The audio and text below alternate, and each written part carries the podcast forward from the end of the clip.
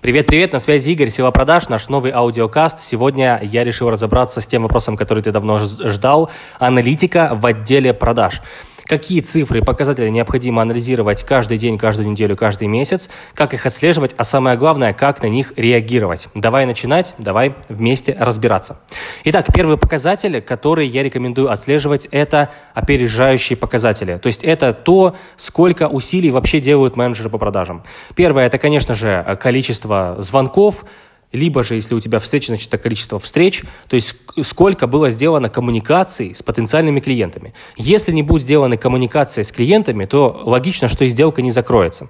Поэтому нам важно понимать на первом этапе, сколько э, вообще лидов э, и клиентов были обзвонены.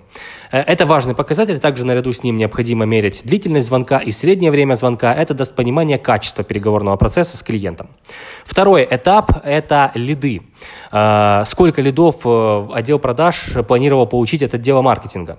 И сколько по факту, насколько выполняется план по этим лидам каждый день? Это необходимо отслеживать каждый день. У нас в среднем 22 рабочих дня, то есть если мы планировали получить, давай для простоты математики, 220 лидов в месяц, значит каждый день у нас должно приходить приходить по 10 лидов.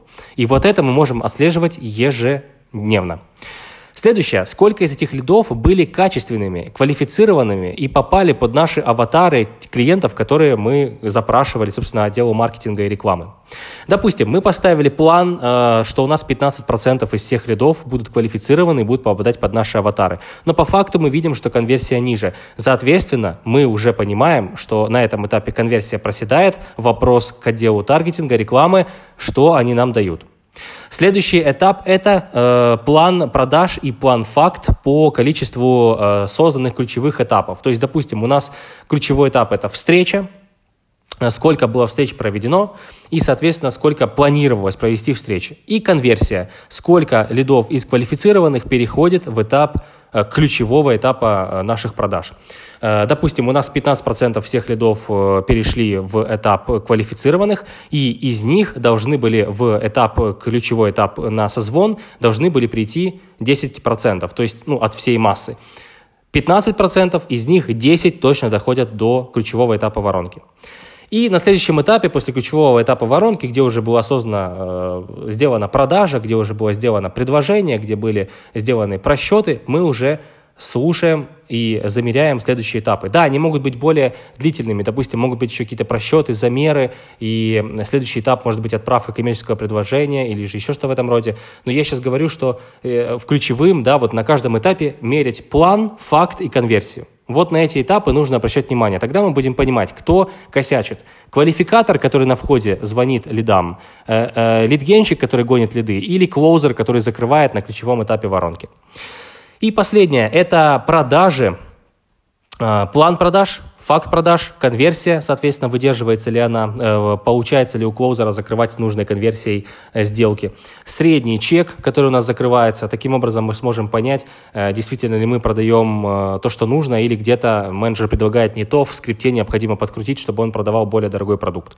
Средний чек, оборот по план, сколько мы планировали денег завести, оборот, оборот факт, сколько у нас получилось вынести, и процент выполнения плана. Это последний показатель, на который мы обращаем внимание, из которого мы уже можем сделать выводы и поставить задачи на следующий месяц.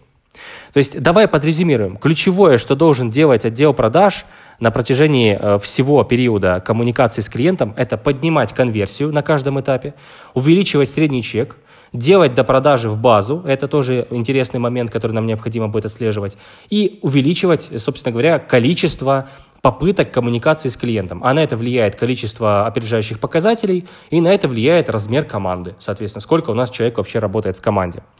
А, да, есть и другие показатели, э, которые также важны, допустим, LTV, ценность клиента, а, цена лида, цена клиента, клиенты прибыли, банк настоящего. Это отдельные показатели, я более отдельно их расписал в чек-листе. Однако вот ключевые, на которые тебе необходимо прям каждый день смотреть, я уже рассказал про них более детально в аудиокасте. Эту тему мы недавно подробно разбирали. Самое главное, как, э, какие выводы делать из, из этих показателей, мы разбирали на мастер-классе отдел продаж, который приносит прибыль.